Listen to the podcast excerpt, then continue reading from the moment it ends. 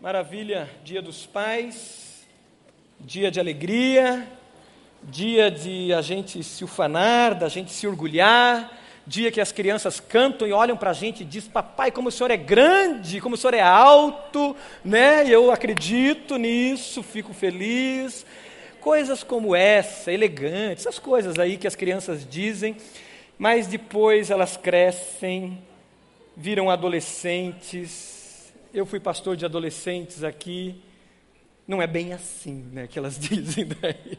Mas aproveitamos esse momento para a gente criar um banco, né, de orgulho pessoal e a gente caminhar, crescer. Dia dos Pais é um dia muito bom, muito agradável e principalmente também para aqueles que os seus pais já partiram, porque é um dia de memórias um dia de trazermos ao, à memória aquilo que dá esperança e a gente poder também lembrar das histórias, dos momentos agradáveis, dos momentos bons e poder compartilhar isso com outros. Como é bom a gente ter um pai e a gente ter curtido e estado com, estado com os nossos pais. Dia dos pais. Eu queria que você abrisse a sua Bíblia em Salmo 127. E você que está na internet também, abra sua Bíblia, acompanhe esse tempo conosco, Deus tem algo especial para a sua vida. Aí na internet você vai poder também ter acesso ao esboço. Aqui nós temos o esboço no meio do boletim, então você pode pegar esse esboço para fazer as suas anotações e com certeza Deus falará ao seu coração e falará ao meu coração mais uma vez. E também com coisas especiais que eu sei que Ele tem específico para você que está agora nesse culto conosco, com certeza. Salmo 127, a palavra de Deus diz assim: Se não for o construtor, se não for o Senhor o construtor da casa, será inútil trabalhar na construção. Se não é o Senhor que vigia a cidade, será inútil a sentinela montar guarda. Será inútil levantar cedo e dormir tarde, tra trabalhando arduamente por alimento. O Senhor é quem concede o sono a quem Ele ama. Os filhos são herança do Senhor, uma recompensa que Ele dá. Como flechas nas mãos do guerreiro são os filhos nascidos na juventude. Como é feliz o homem que tem a sua aljava cheia deles não será humilhado quando enfrentar os seus inimigos à porta. Nós vivemos tempos onde a família é atacada constantemente. Vivemos um dos momentos mais difíceis da nossa história, um dos momentos mais difíceis da civilização cristã. Os fundamentos da nossa civilização estão sendo atacados e, basicamente, entrando no centro desses fundamentos, que é a família.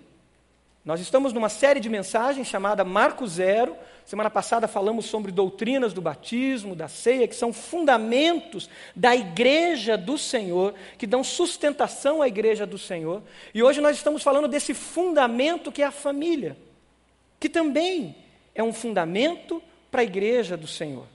Famílias fortes, famílias discipuladoras, famílias onde a palavra de Deus é viva, famílias onde estão realmente fundamentadas na rocha que é o Senhor, constrói em volta de si igrejas fortes. Esse terceiro fundamento, batismo, ceia e família, constrói esse templo. Que 1 Pedro diz que nós somos pedras preciosas na construção desse templo, e diz que Jesus é a pedra angular a pedra base, a sustentação essencial. A família tem sido atacada de todas as maneiras. Na história, ela sempre foi atacada porque a família é feita de pessoas pecadoras, como eu e como você. Satanás sabe aonde pegar para destruir a família, porque ele pega as brechas de nós mesmos, dos pecados de estimação, das vantagens que damos a Ele quando não perdoamos, quando não somos solidários, quando não gastamos tempo.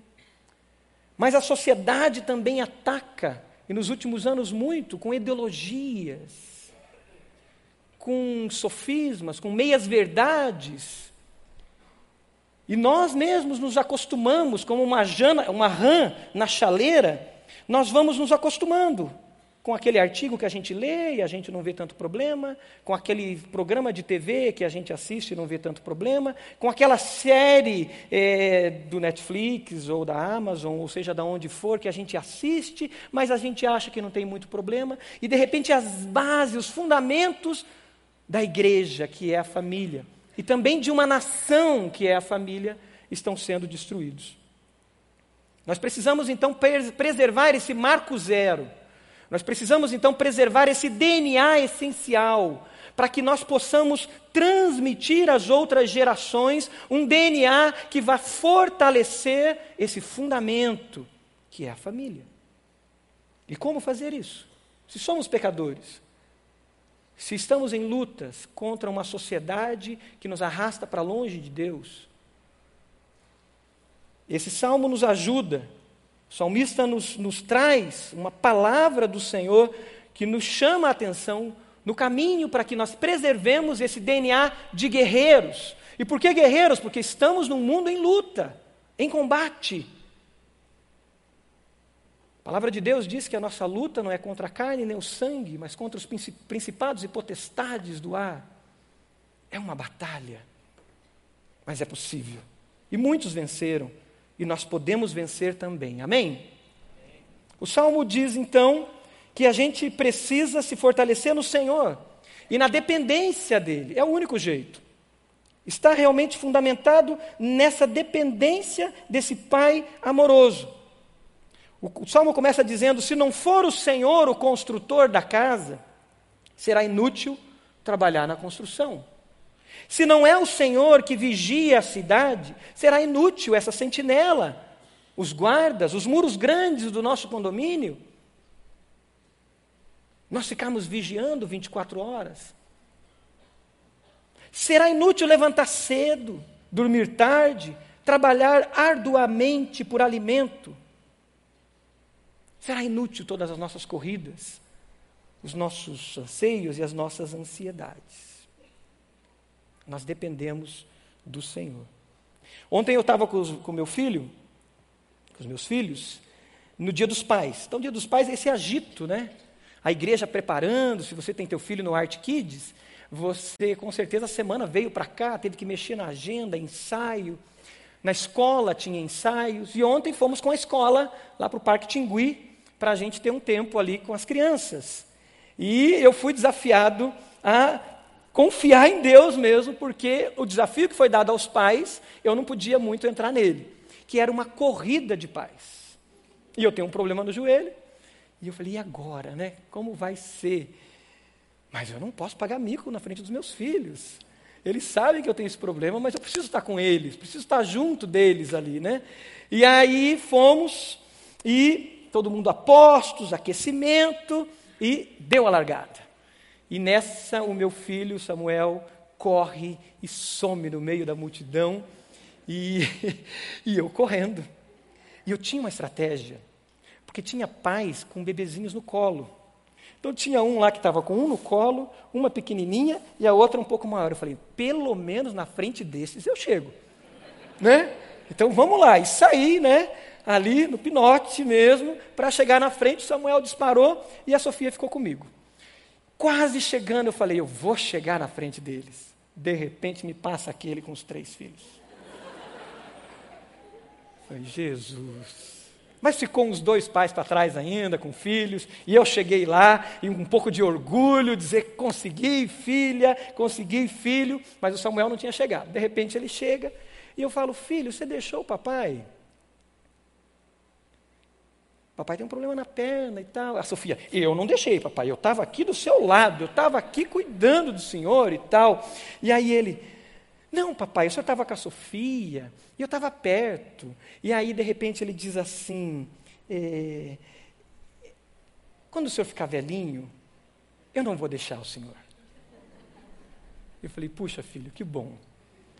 Mas sempre seja comigo. E os dois. porque um pode, um pode precisar do outro. E ficamos ali eh, conversando um pouco sobre isso e curtimos aquela manhã ali no parque. Naquele momento eu lembrei do meu pai.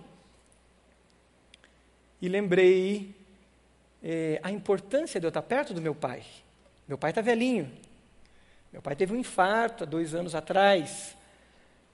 E eu imagino o quanto foi importante para o meu filho ver a correria com o meu pai, para cima e para baixo, médicos, viagem, para acompanhar meu pai naquele momento do infarto.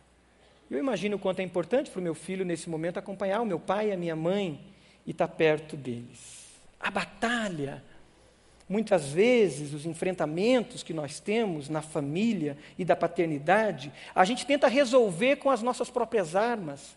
A gente busca recursos. E a gente consegue recursos através dos recursos financeiros. E você diz: não, eu vou trabalhar um pouco mais, e trabalhando um pouco mais eu vou conseguir uma graninha, vou conseguir aqui uma escola um pouco melhor para o meu filho. Eu vou trabalhar um pouco mais, a minha esposa também vai, e nós vamos fazer umas horas extras, e nós vamos conseguir aqui aquele tênis que ele tanto pede, e nós vamos conseguir aquela, aquela viagem, nós vamos conseguir isso e aquilo. Mas a gente precisa estar atento ao nosso filho que não é somente dando o que ele precisa, não é somente provendo o que ele precisa, seja roupa, casa, escola, não é somente isso. Nós precisamos estar atentos ao nosso filho sendo o que ele precisa, e não somente dando o que ele precisa. Esse é o desafio. E ser o que ele precisa, eu não preciso de muito dinheiro. Eu preciso ser. Eu preciso viver o que ele precisa que eu seja. Mas como ser se eu sou pecador? Se eu sou falho? Mas como ser se dentro de mim tem anseios e desejos que movem dentro de mim e eu uso até desculpa que é para os meus filhos, mas no fundo, no fundo eu estou interessado no meu sucesso. No fundo, no fundo eu estou interessado é no meu nome. No fundo, no fundo eu estou suprindo buracos dentro de mim que não foram supridos e eu corro atrás do vento porque eu quero suprir esses buracos. A palavra de Deus nos diz: o Senhor é que tem que construir a casa. A dependência de Deus é o primeiro princípio que a gente tem que ter. Você tem sido dependente do Senhor? As razões que te movem são razões conectadas a uma essência de relacionamento com o Senhor e com a vontade dEle? Ou são ímpetos da vida? São ímpetos, você age por ímpetos da vida. Eu já agi muito por ímpetos. Confesso que ainda ajo por ímpetos. Faz parte da nossa natureza, da natureza humana, a gente ser provocado por uma situação, seja interna da nossa alma, seja externa. E esses ímpetos nos levam a agir. E a gente racionaliza e diz: não, eu trabalho bastante por causa disso e disso. Eu devo uma resposta à minha família, eu devo uma resposta ao nome da minha família, eu devo uma resposta a, aos custos familiares que são altos, eu devo uma resposta ao não sei o quê. E esse não sei o quê são buracos interiores da alma que a gente não identificou ainda. A dependência de Deus vai fazer a gente se prostrar diante do Pai e dizer: Senhor, eu não quero agir por ímpeto, eu não quero agir como um construtor desenfreado que sai para construir, construir, conquistar, conquistar, construir. Eu não quero agir como um, um, um, um guardião, como um, guarda, como um policial que precisa proteger, proteger, proteger, proteger. Senhor, eu quero agir segundo a tua vontade. Eu quero agir segundo um chamado. Eu quero agir segundo aquilo que o Senhor tem para mim. E essa, essa, essa, ir para essa vertente não é fácil. A gente tem que parar. A gente tem que puxar o freio de mão para que Deus fale conosco. E a gente tome consciência que a nossa maior conquista, a gente tome consciência que a nossa maior proteção, a gente tome consciência até de que o trabalhar arduamente, como diz o texto, por alimento, que é algo essencial, por alimento, algo básico, a gente tome consciência que todas essas, essas ofertas, todas essas demandas que nós temos na nossa sociedade atual, no nosso mundo e de nós mesmos como pessoas, tudo isso não é nada diante do Senhor. Você pode deixar carros muito bonitos e bons para os seus filhos, que eles, como adolescentes, podem se orgulhar. Você pode deixar graduações, você pode deixar empresas, você pode deixar uma casa legal. Mas o que vai marcar a vida deles, mesmo e de fato, e que vai torná-los guerreiros do Senhor, com o DNA de um guerreiro, é o quanto você ama a Deus. O quanto eu amo a Deus. E o quanto eu amo as pessoas. Isso fará toda a diferença. A dependência de Deus fará com que meus filhos não façam tão somente o que eu faço. A dependência de Deus não fará com que meus filhos façam, não façam somente o que eu faço, mas que eles amem o que eu amo. Que eles se apaixonem por aquilo que eu me apaixono. Deuteronômio capítulo 6, um clássico, né, que sempre nos lembra como tratar a nossa família. Ele diz: Ouça, ó Israel, o Senhor, o nosso Deus, é o único Senhor.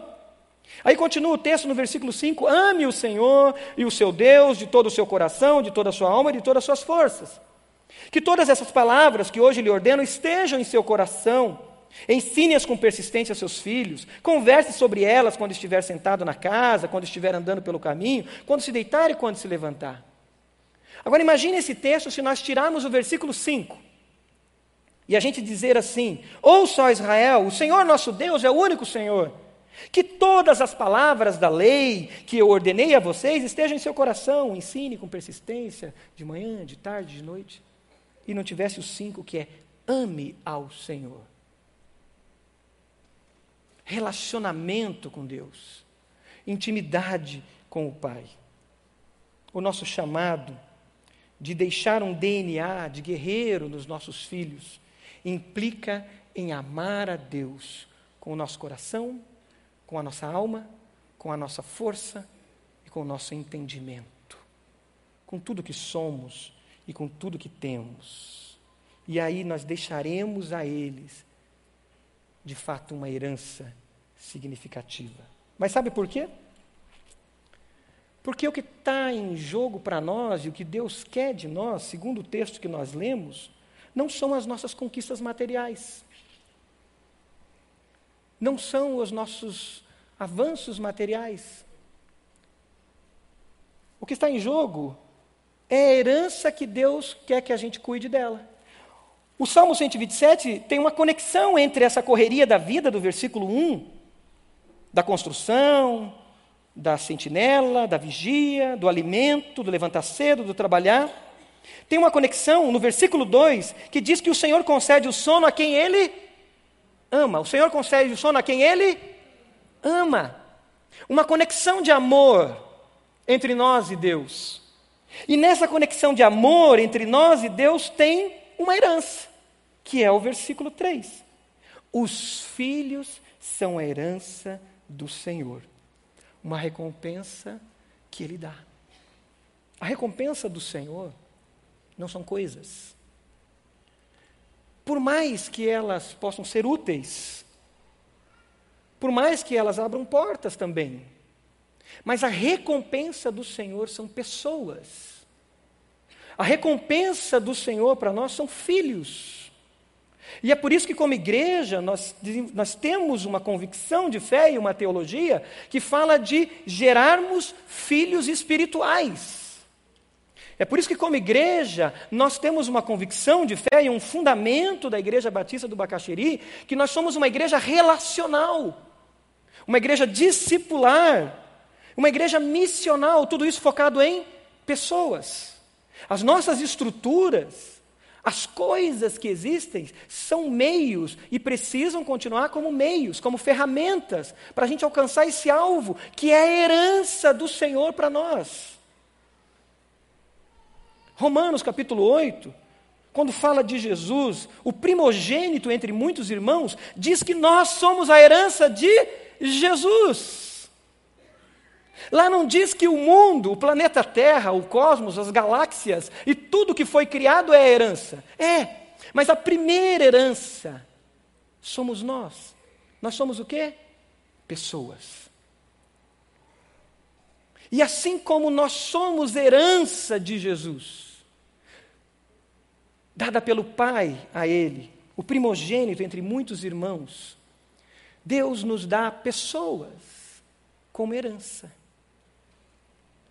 E quando nós nos formos, o que vai ficar de fato são as pessoas que você se relacionou, que você marcou a vida delas e principalmente as pessoas que você levou a Jesus.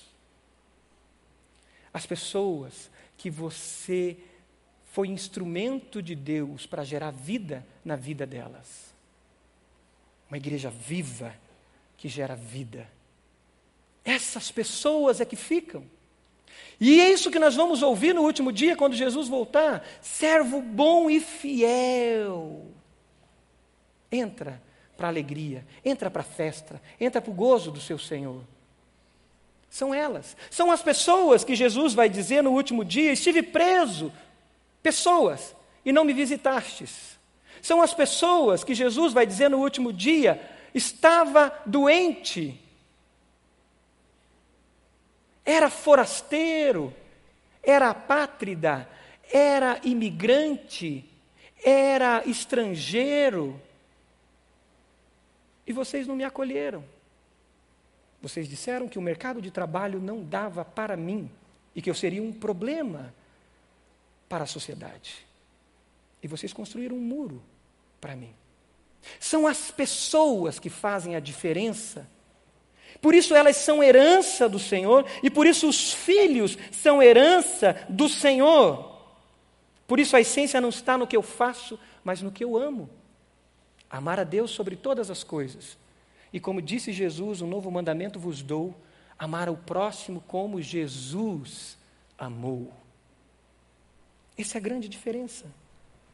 A dependência de Deus fará com que meus filhos não façam somente o que eu faço, mas vivam o que eu amo. Então os filhos são essa riqueza, esse esse esse presente, mas é um presente a ser lapidado. É ouro que vem às nossas mãos, é pedra preciosa que vem às nossas mãos para que seja lapidado, para que seja esculpido. E sendo esculpido, ele leve a glória para quem? Para mim? Não. A glória é para Deus. E a gente apresenta essas pessoas, seja o seu filho na fé, aquele que você está evangelizando, seja aquela pessoa que você está orando através do seu cartão sementes, lembrando dela, seja o seu filho adotivo que você adotou aqui nos Guardiões. Você não é o pai dele, mas você é conselheiro, você vem aqui toda sexta-feira e você ora diariamente para aquele menino e aquela menina.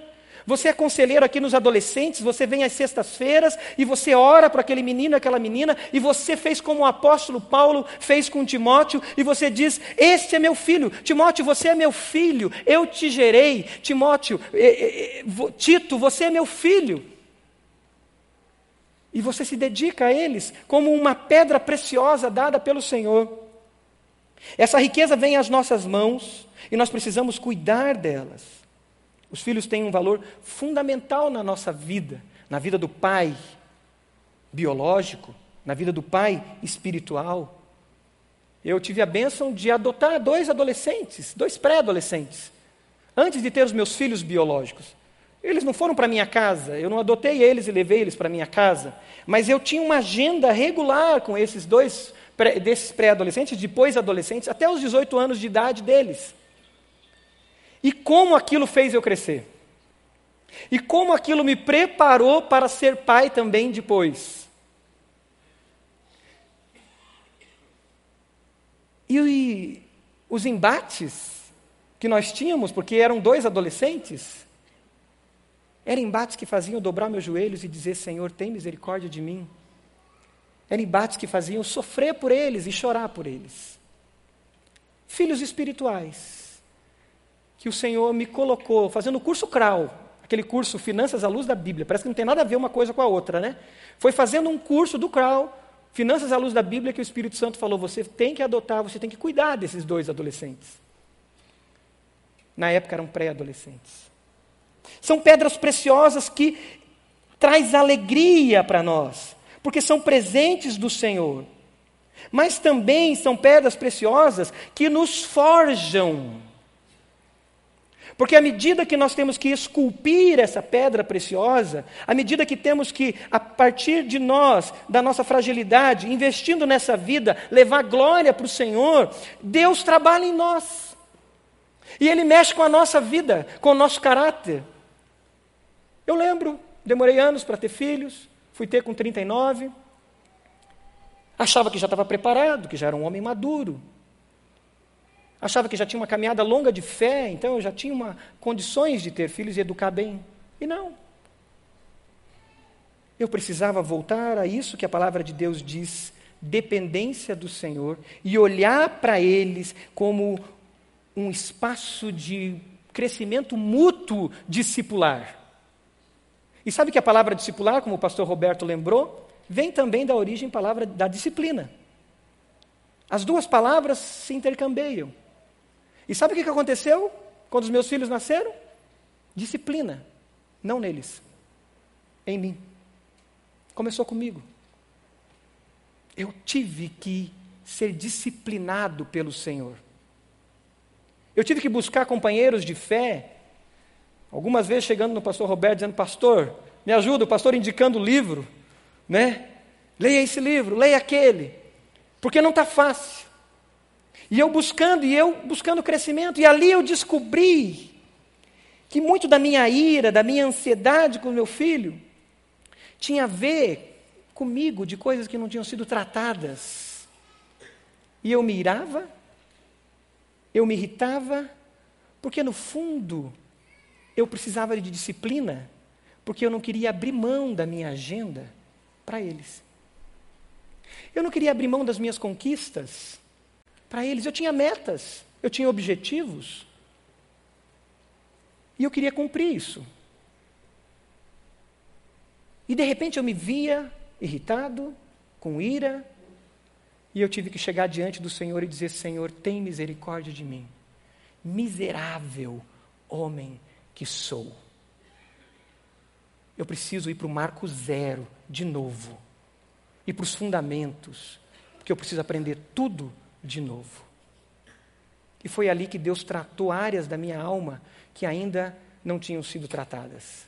Quartos escuros do meu coração que precisavam ser tratados. A terra por fora estava bonita, mas embaixo tinha alguns entulhos. Quando chegou uma criança e pisou naquilo, que aconteceu com a terra? Cedeu. Cedeu. E o que foi necessário fazer? Tirar a terra, tirar os entulhos, jogar tudo fora, colocar terra nova, sedimentar o terreno e continuar. Essa herança do Senhor nos alegra, mas essa herança do Senhor nos forja. Você tem sido deixado, você tem deixado o Espírito Santo forjar a sua vida através do seu filho biológico? Você, em vez de questionar mais ele, tem questionado a você mesmo e dito: Senhor, como é que está a minha vida contigo?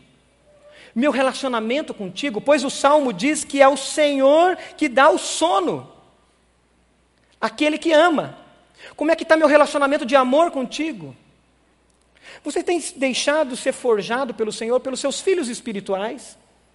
Aqueles que você tem investido como discipulador, evangelizando, levando para perto de Jesus? Presente do Senhor que nos forja e nos prepara.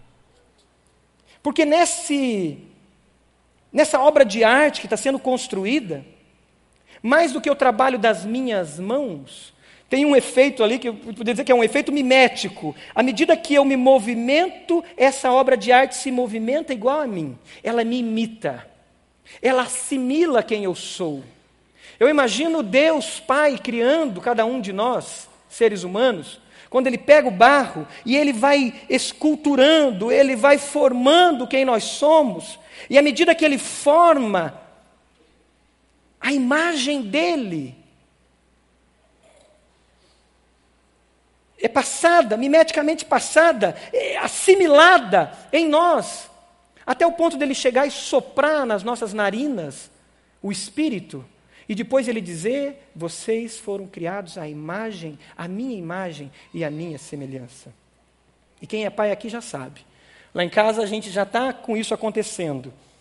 Esses dias, a Pri de vez em quando até diz isso, ela diz assim. Eu disse para ela, na verdade, primeiro. Eu digo assim: Pri, se Jesus me levar logo, você não vai se livrar de mim. Porque tem um Marquinhos aí. Olha o jeito do piar. Ela fala: Você também. Olha o jeito da Sofia, a Priscilinha. Não tem como mais. Está impregnado. Na Sofia, a Pri, o Marcos, está impregnado.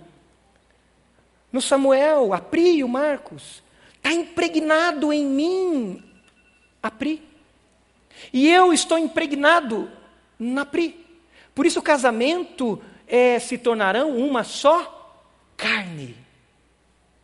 Meus queridos, isso é muito profundo, muito sério. Por isso o casamento é tão sério. Por isso a família é esse fundamento tão sério e tão profundo que a nossa vã teologia não consegue explicar. Não consegue. Só consegue obedecer.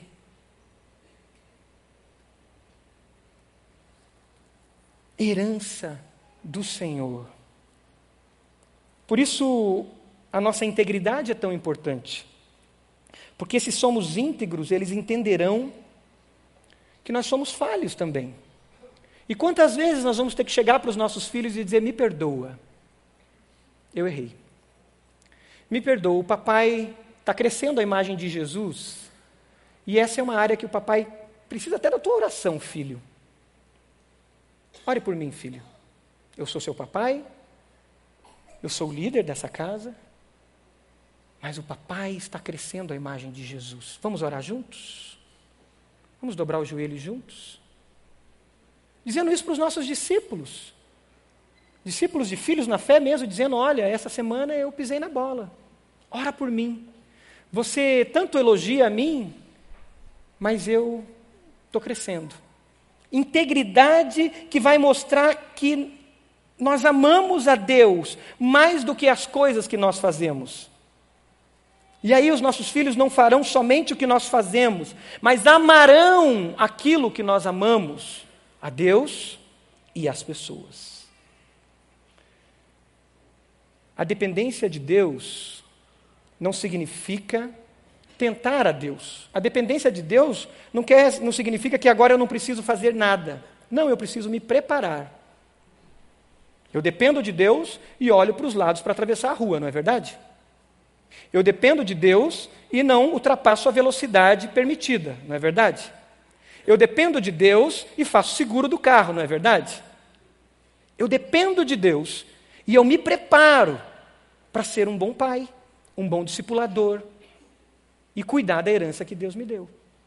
E o Salmo nos chama para isso também, porque ele diz que os filhos são como flecha na mão de um guerreiro flechas que precisam ser preparadas. E o guerreiro também precisa ser preparado.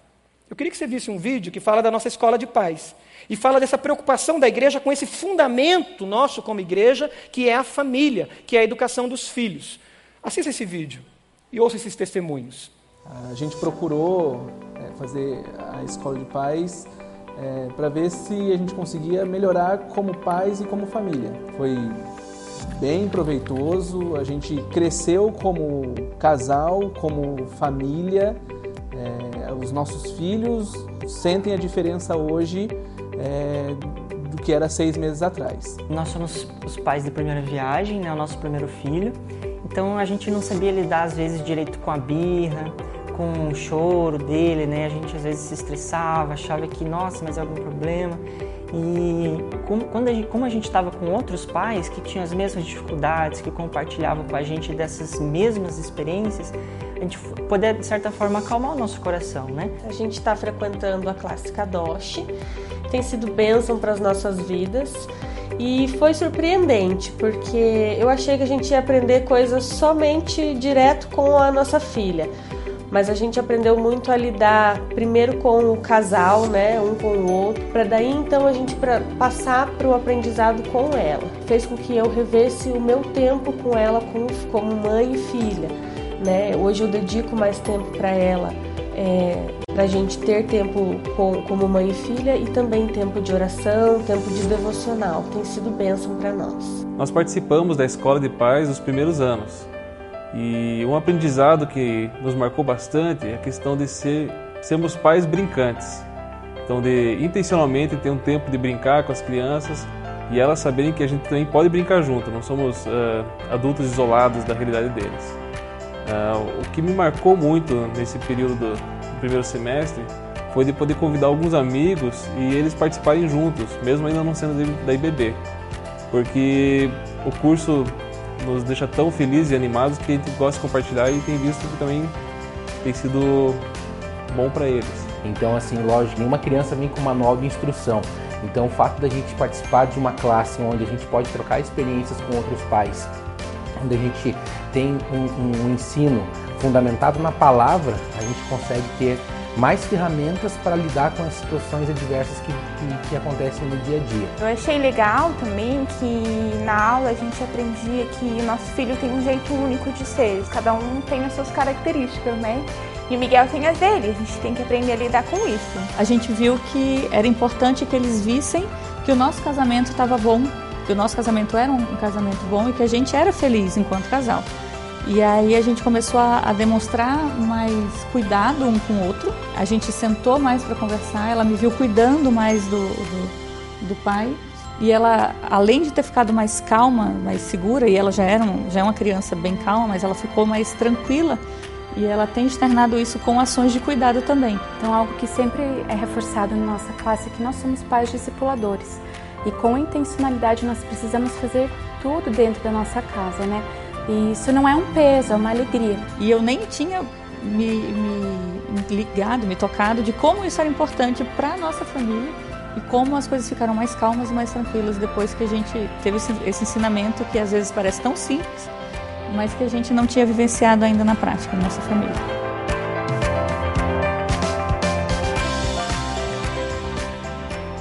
A Clarice escreveu esse livro fantástico ela começou a fala dela lembrando um texto de Provérbios, e esse é o título do livro, né, Cláudio? Disciplina os seus filhos, nisto há esperança. Eduque os seus filhos, e nisto há esperança. E nisto há esperança para nós pais. Começa por nós. A esperança, porque ao disciplinar, ao educar, ao discipular os meus filhos, eu estou sendo discipulado. E eu estou buscando ao Senhor dependente dele. Há esperança para a igreja. Porque ao educar os meus filhos, ao me preparar numa escola de paz, ao buscar os recursos, ao me disciplinar, eu estou fundamentando, eu estou dando fundamentos a uma igreja forte, que pode avançar e as várias gerações posteriores poderão dar continuidade àquilo que o Senhor está fazendo, e os milagres do Senhor se multiplicarão. Há esperança, porque uma nação forte vai se formar. A nossa nação, hoje, carece disso carece de famílias fortes, foram diluídas. Essa semana a gente conversava sobre os programas de TV da década de 80 e década de 90, você lembra? O que a gente assistia? Não que tenha melhorado, mas, gente, a década de 70, 80 e 90, principalmente 80 e 90, olha os resultados que nós estamos colhendo. Uma nação onde ali, como uma rã na chaleira, nós permitimos ser cozidos uma rã, quando você põe ela na, na chaleira, se você jogar uma rã na água quente, imediatamente ela salta, ela pula e ela foge. Mas se você pegar uma chaleira, pegar uma, uma, uma, panela, colocar água, colocar no fogo, colocar a rã dentro dela, com a água fria, aquela rã vai ficar ali e ela vai morrer, cozida, sem reagir.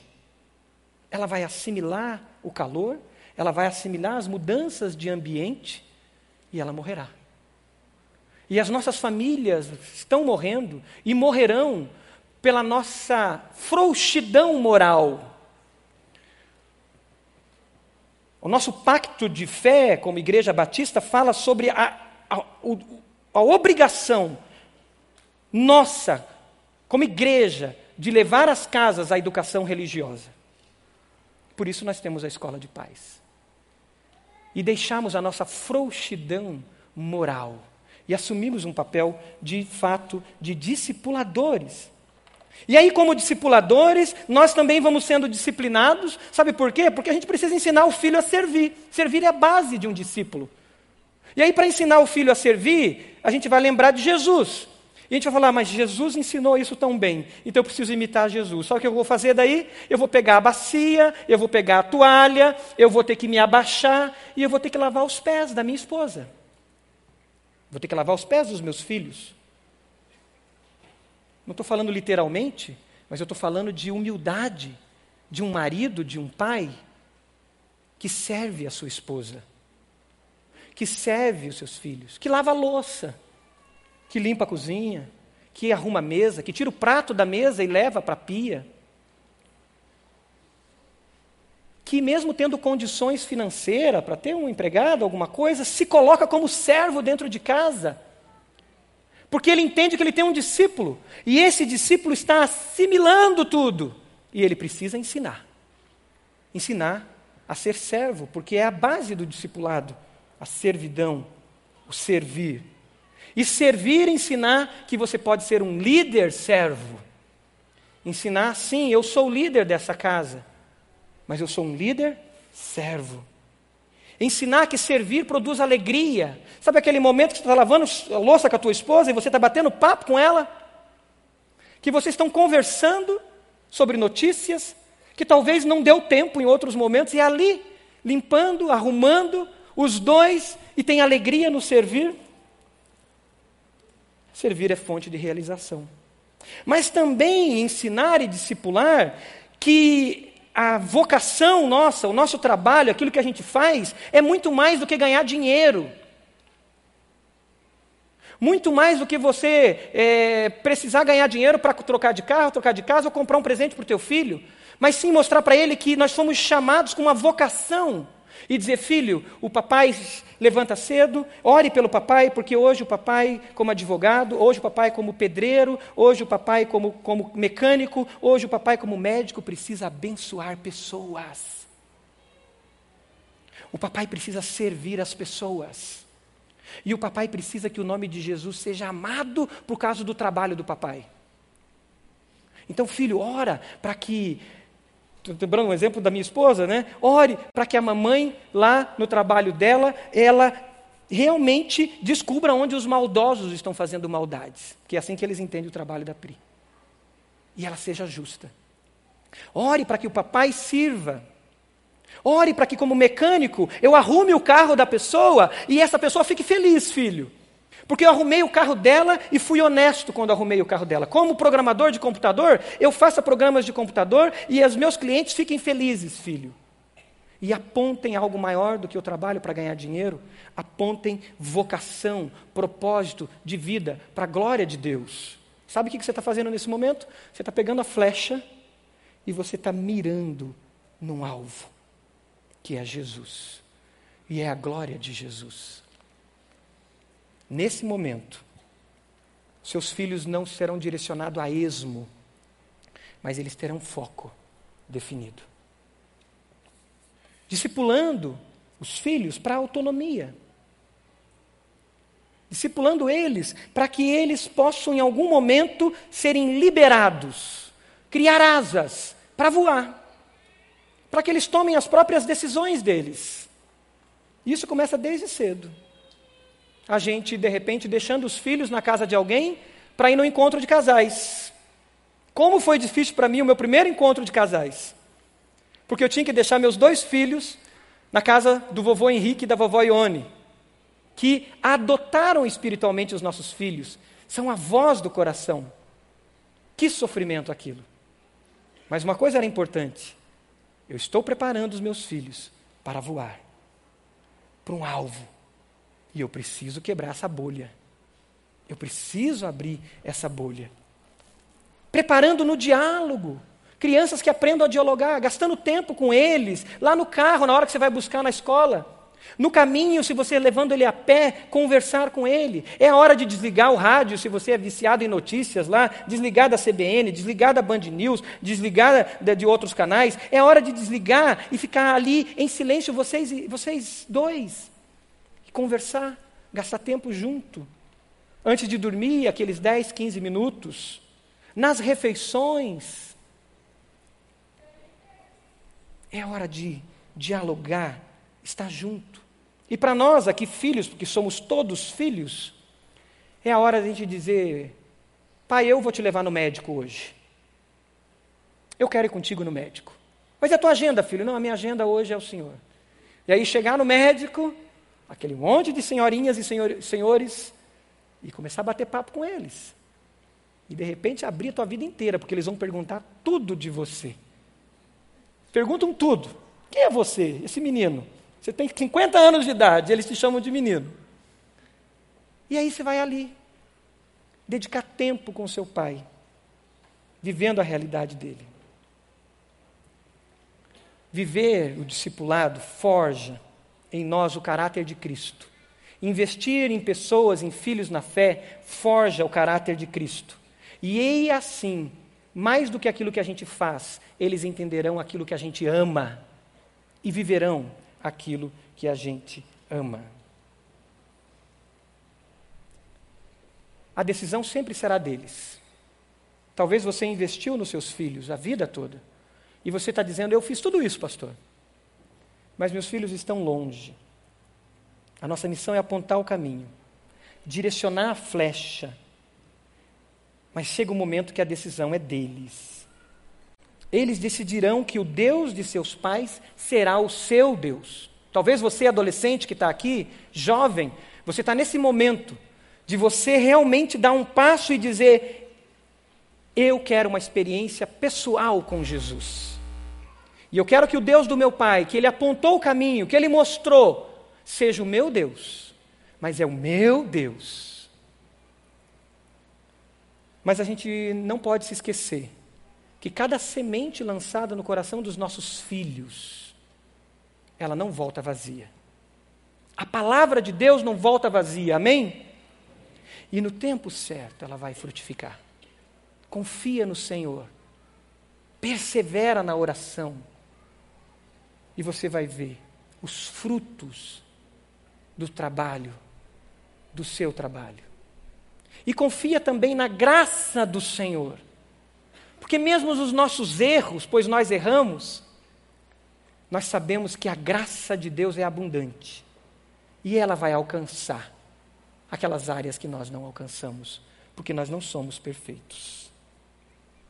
Eu estava em casa, essa semana foi muito corrida, e aí teve um espaço à noite, consegui, a gente conseguiu terminar antes, uma das nossas reuniões aqui na igreja, foi semana de planejamento, Louvo a Deus pela vida de vários irmãos que estavam em oração pelos pastores. Passamos a semana toda em planejamento, vendo todas as áreas da igreja, de segunda a sexta.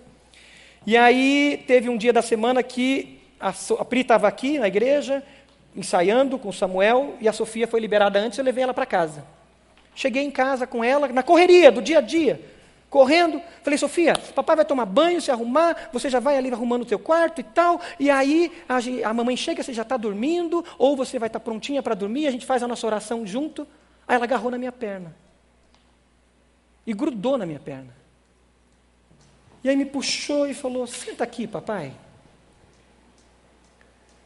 Me empurrou para o sofá e eu sentei. Ela, fica aqui, papai. Senta aqui. Eu tentei racionalizar aquilo rápido. Será que ela está com medo? Será que é, a, a, a Pri está longe? Ou eu estou correndo a semana toda, tive pouco, pouquíssimo tempo com ela, o que, que foi? E de repente eu entendi que não. Deixei as racionalizações. E eu entendi, ela quer o pai dela, do lado dela. E fiquei ali. E ela passando a mão na minha mão, fazendo carinho, como é o jeitinho dela. E tivemos um tempo junto de mais silêncio do que falação. Senta aqui, papai. Talvez você, como pai, está dizendo, pastor, está difícil. Não é fácil. E Deus está te dizendo hoje, ao contrário do que o filho diz. Deus está te dizendo: senta aqui, meu filho.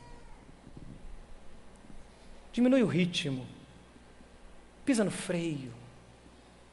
Senta aqui e dependa de mim. Aprendei de mim que sou manso e humilde de coração, disse Jesus. Senta aqui, meu filho. Ontem, pensando em gastar tempo, né? Eu preparando o sermão, eh, vi essas bolinhas aqui. Aí olhando para essas bolinhas, a gente está em fase de mudança, me veio à mente o seguinte: quantas semanas, quantos meses eu ainda tenho com os meus filhos? Aí eu resolvi contar essas bolinhas. Resolvi fazer cálculo. E descobri que eu tenho aqui 123 meses até que o Samuel faça 18 anos. Até 18 anos de idade, eu tenho 123 meses com ele. Eu tenho 492 semanas com ele até os 18 anos de idade.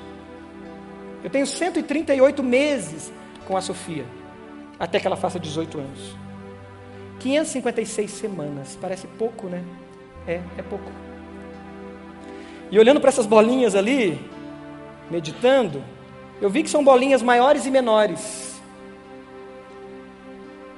E a inspiração que me veio, o insight de Deus, eu creio mesmo, foi que a nossa vida é dinâmica. Não dá para a gente ser rígido e dizer, não, eu vou separar aqui 30 minutos todo dia e eu vou conseguir e meus filhos vão estar dentro desse padrão e vai dar tudo certo. Não, é dinâmica. Vai ter semana que o meu tempo com eles vai ser menor. Mas precisa existir o meu tempo com eles. Vai ter semanas que o meu tempo vai ser maior, mas precisa existir o meu tempo com eles.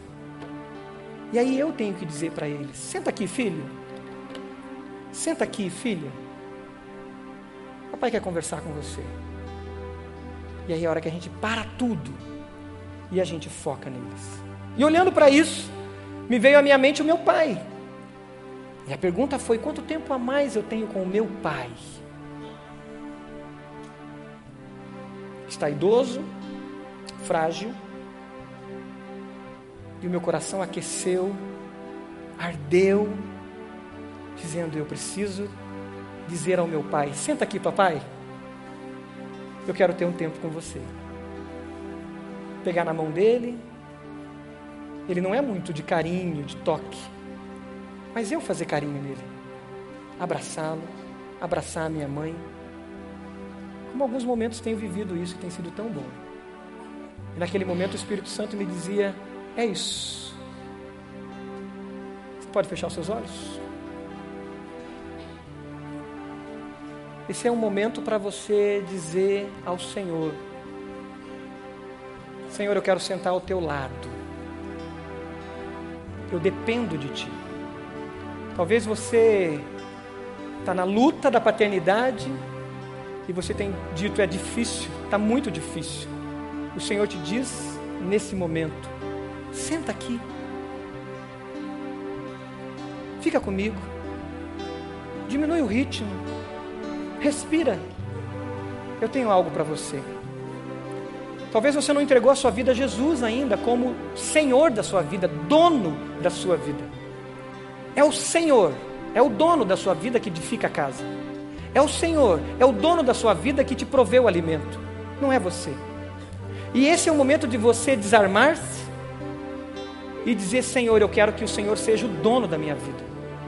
Eu não consigo me salvar e eu não consigo salvar ninguém.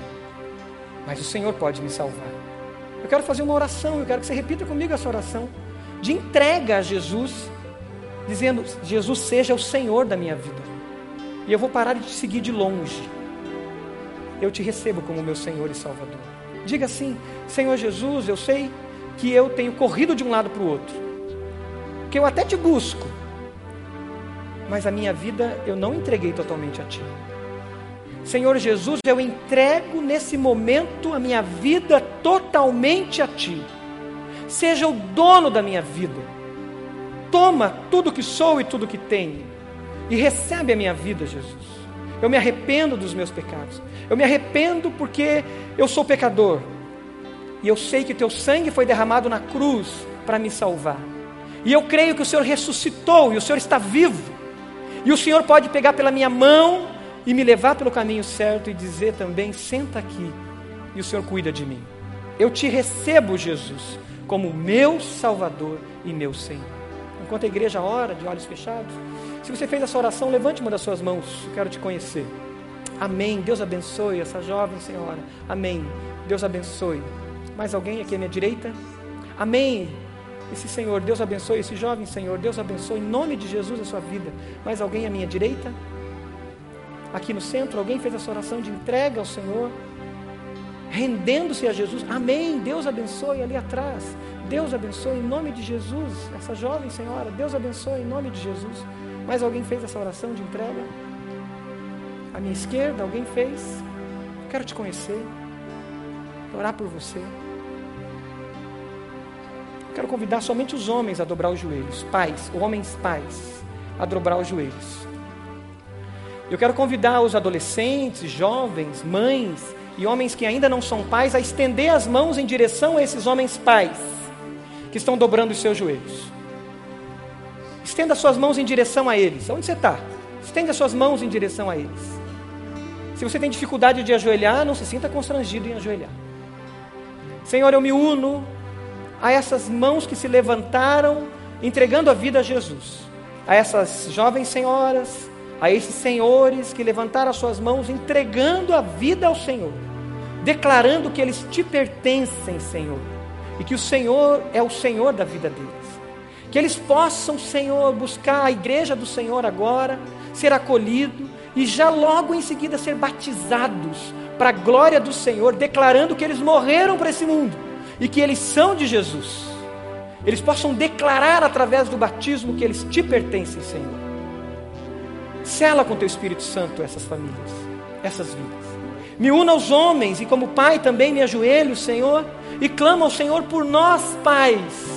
Precisamos da tua graça, da tua bênção sobre nós. Precisamos do teu poder sobre nós, para que a gente possa, Senhor, na dependência do Senhor, amando o Senhor sobre todas as coisas, transbordar em bênção sobre os nossos filhos, sobre os nossos netos, sobre os nossos filhos espirituais, Senhor. Dê-nos muitos filhos, dê-nos muitos filhos espirituais. Cada adolescente, cada jovem, cada pré-adolescente que está aqui, cada senhor, cada senhora, cada pai de família, cada mãe de família, além dos nossos filhos biológicos, dê-nos uma multidão de filhos espirituais, para que a gente não pare de crescer, de crescer à imagem de Jesus. E a nós, pais biológicos, avós, unja-nos, Pai, e nos capacite, pois só no Senhor nós vamos conseguir impregnar esse DNA de um guerreiro em um mundo que vive tão distante do Senhor. Nós oramos assim, pedindo essa bênção, Pai, em nome de Jesus. E a igreja diz: Amém e Amém.